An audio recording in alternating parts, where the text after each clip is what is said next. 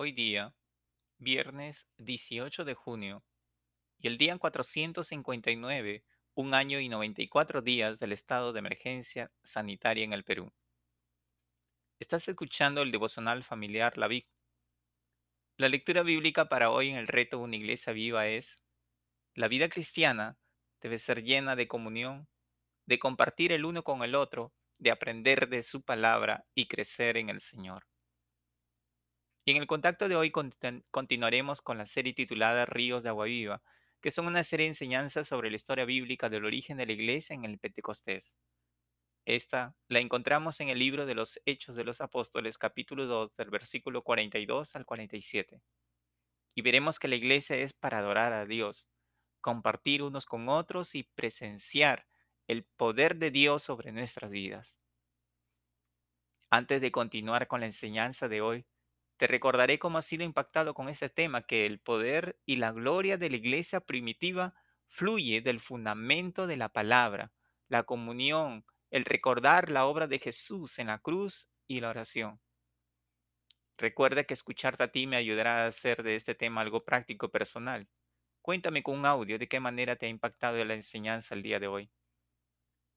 Comencemos destacando algunas ideas fuerza. Esta se encuentra en el versículo 42 al 47, acerca de la perseverancia, comunión y unidad cristiana. Y perseveraban en la doctrina de los apóstoles, en la comunión unos con otros, en el partimiento del pan y en las oraciones. Y sobrevino temor a toda persona y muchas maravillas y señales eran hechas por los apóstoles. Todos los que habían creído estaban juntos y tenían en común todas las cosas. Y vendían sus propiedades y sus bienes y lo repartían a todos según la necesidad de cada uno. Y perseverando unánimes cada día en el templo y partiendo el pan en las casas, comían juntos, con alegría y sencillez de corazón, alabando a Dios y teniendo favor con todo el pueblo. Y el Señor añadía cada día a la iglesia los que habían de ser salvos. Aquí nos es presentada la iglesia como un modelo, pero no significa de que era un perfecta. Estaba lejos de hacerlo y aquí lo vemos capítulos más adelante. Pero llegará el momento que sí lo seamos ante la presencia de Dios en los cielos. La primera característica de que ellas o ellos estaban perseverando, lo que significa de que tenían una fidelidad firme y decidida en no desviarse de la doctrina, de la sana enseñanza de los apóstoles, que era la verdad de Dios. Además que perseveraban en la doctrina de los apóstoles también, lo hacían en la comunión unos con otros, en el partimiento del pan y en las oraciones. Y todos los que estaban juntos mantenían esa comunión, dice que todas las cosas las tenían en común, todos juntos, todas las cosas comunes forman el hilo de la unidad que hemos visto antes y la que volveremos a ver más adelante.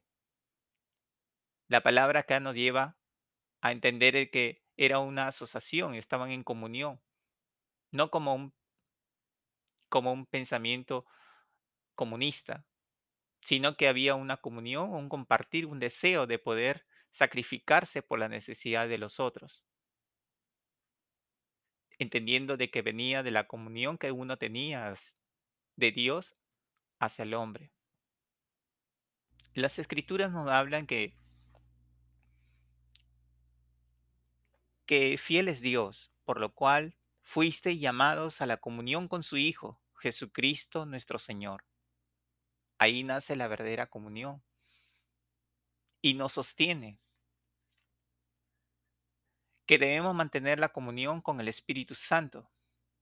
En Corintios, como hemos leído primera, ahora en la carta de 2 Corintios, nos dice que la gracia del Señor Jesucristo, el amor de Dios y la comunión del Espíritu Santo sea con todos vosotros.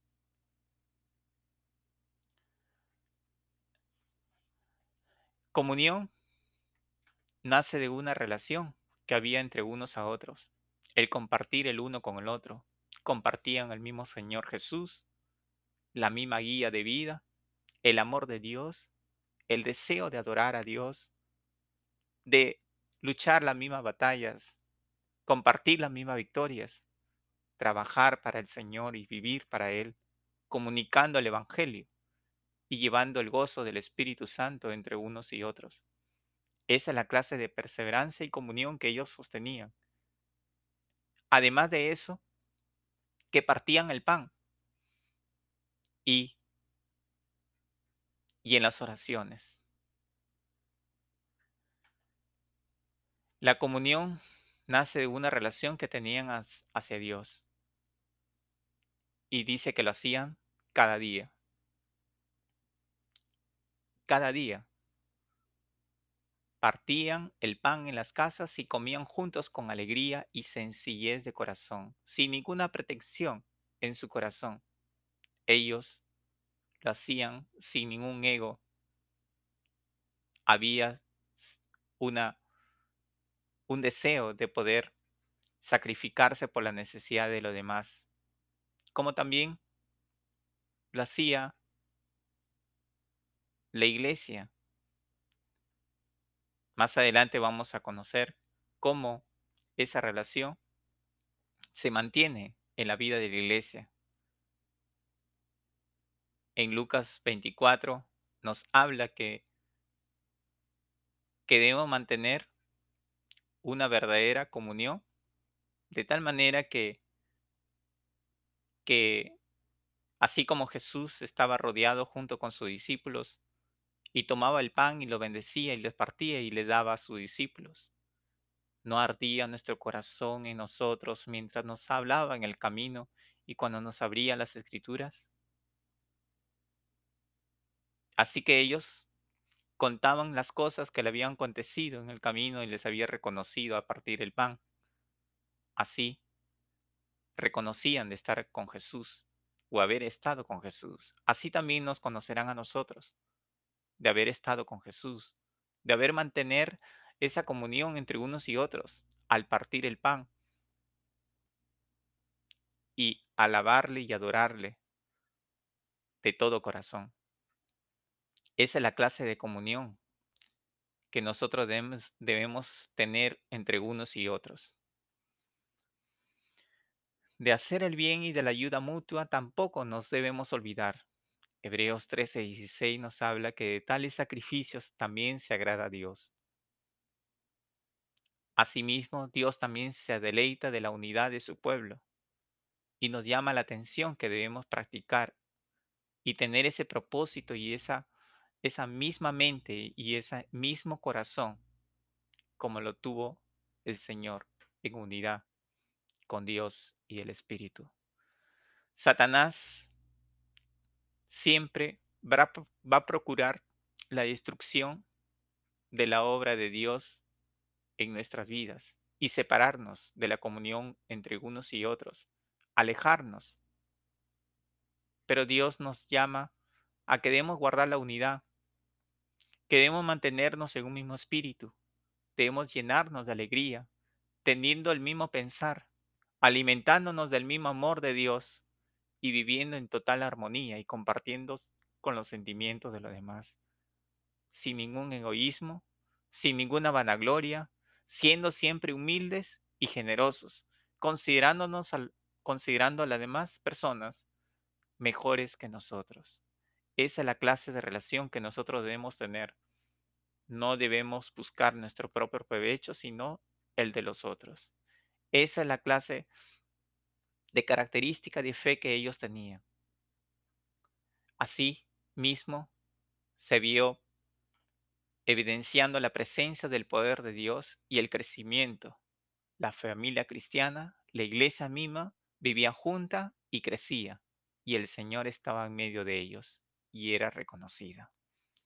Y es precisamente en el relato bíblico del origen de la iglesia en el que se basa esta serie del programa titulado Río de Agua Viva, sabes si, si tu vida no ha sido tocada de manera milagrosa como los primeros cristianos, ni tampoco has tenido el suficiente cuidado de guardar la enseñanza de los apóstoles, ni la generosidad para compartir tu vida con otros, entonces aún no estás preparado para experimentar el crecimiento espiritual, ni mucho menos numérico en tu vida y en la iglesia.